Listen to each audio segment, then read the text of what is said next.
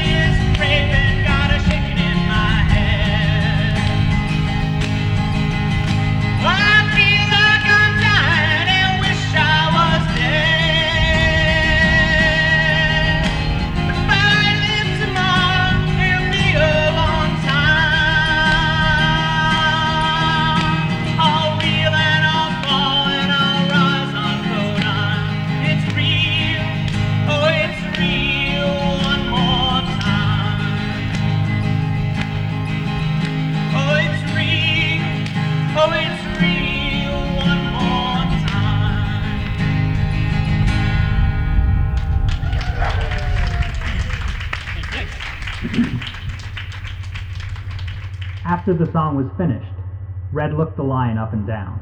I don't think I've had the pleasure. Red said, after a moment. The lion introduced himself. I was just walking by when I heard you playing. I hope you don't mind that I joined in, he said. No, no problem at all. You got a nice set of pipes on you. Red said. Thanks. And you know your way around the guitar, the lion offered. Red nodded in response. I'm Mutton Red, or Red for short. He added, extending his paw, and the lion took it hesitantly in his. What are you doing around these parts? Red asked. Just traveling through, the lion said. Me too. Red said. Where are you headed? He asked. Uh, the lion began to fidget. He didn't want to say. He trusted the hound instinctively, reinforced by the musical rapport, so it wasn't that. Rather, it was that he didn't care to admit that he wasn't really sure where he was going. I'm, uh, he said finally, Going west.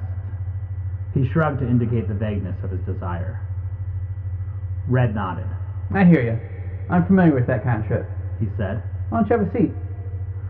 The lion looked down at the ground next to Red and looked o- out over the river and at the train tracks heading across the river to the west. I could stand to take a load off, he said.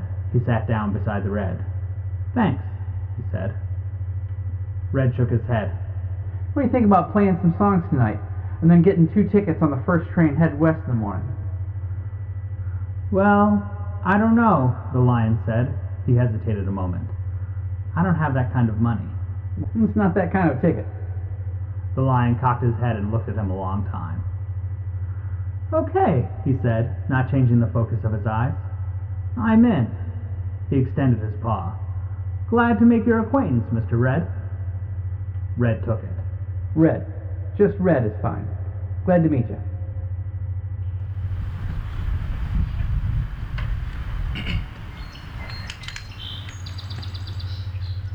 The lion looked out at the concert audience and said, And we've been harmonizing ever since.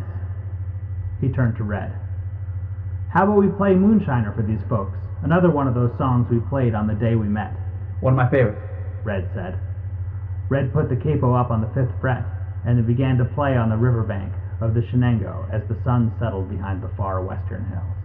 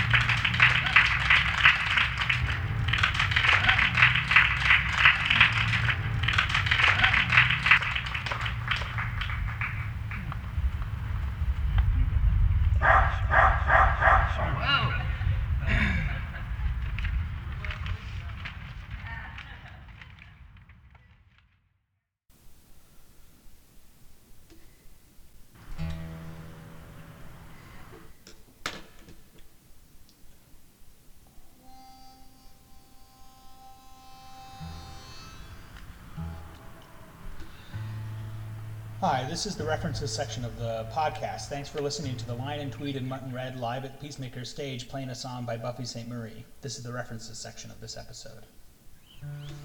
Buffy Sainte-Marie is a Canadian Cree singer, songwriter, musician, composer, visual artist, educator, pacifist, and social activist. Throughout her career in all these areas, her work is focused on issues of indigenous peoples of the Americas. This is Wikipedia speaking. Uh, Wikipedia also shared the following. She says that uh, she found out that President Lyndon B. Johnson, who's president at, at the time of his presidency, wrote uh, letters on White House stationery praising radio stations for suppressing her music. Um, we covered Buffy St. Marie's Codine on this podcast.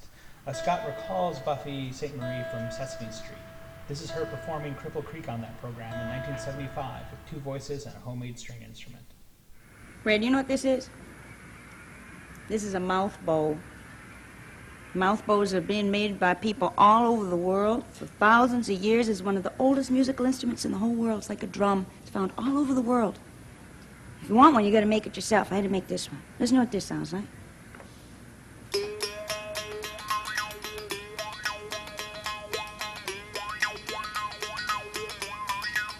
Hey, I got a gal at the head of the creek, and I'm going up to see her about two times a week. Kiss her on the mouth, sweet as any wine. Wrap herself around me like a sweet potato vine. I'm going up Cripple Creek, going in a run. Going up Cripple Creek to have a little fun. Going up Cripple Creek, going in a whirl. Going up Cripple Creek to see my girl.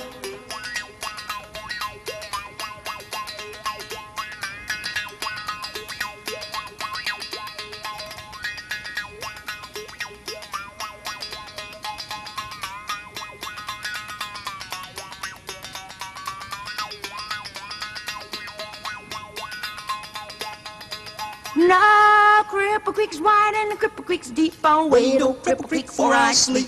Hills are steep and the roads are muddy and I'm so dizzy that I can't stay steady. I'm going up Cripple Creek, going in a run, going up Cripple Creek to have a little fun. Going up Cripple Creek, going in a whirl, going up Cripple Creek to see my girl.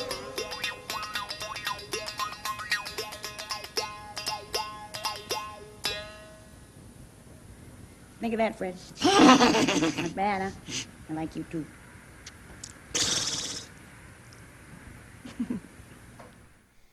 We'd like to thank everyone who came to our show. If you kept your postcard sized program of the event, you'll notice that the story on the back of the postcard was the opening of this podcast.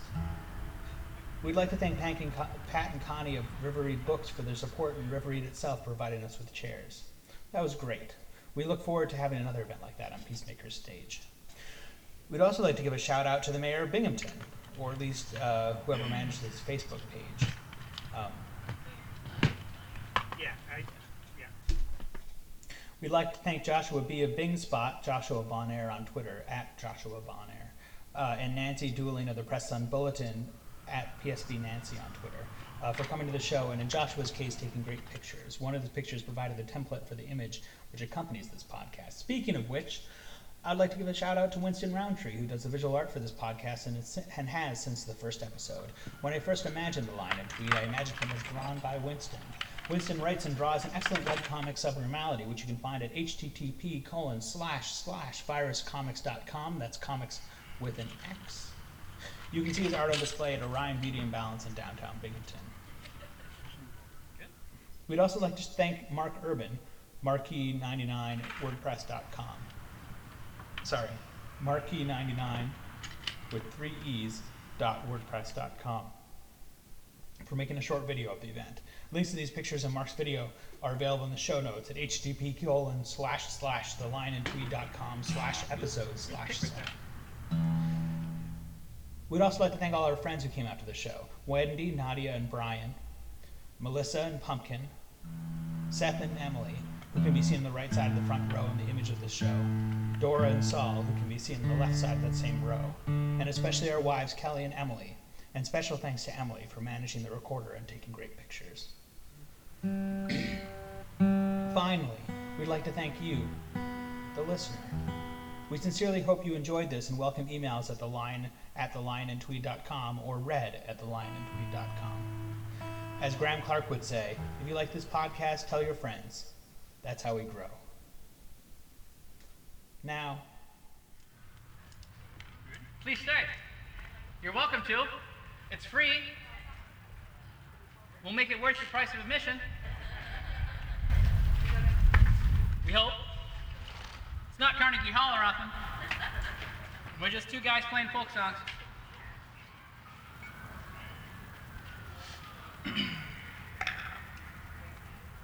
Welcome, bikers, picture takers, four legged furry people, walkers by, fellow guitar players. Uh, we are not the Rolling Stones, this is a song by the Rolling Stones.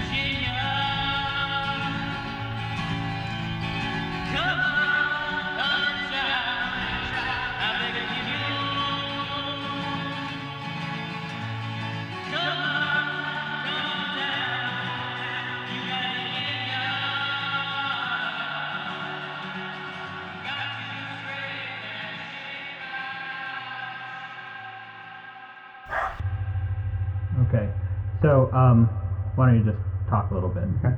Um, I wonder what will happen to Mutton Red. Will he have an identity crisis? Will he Indeed. rename himself?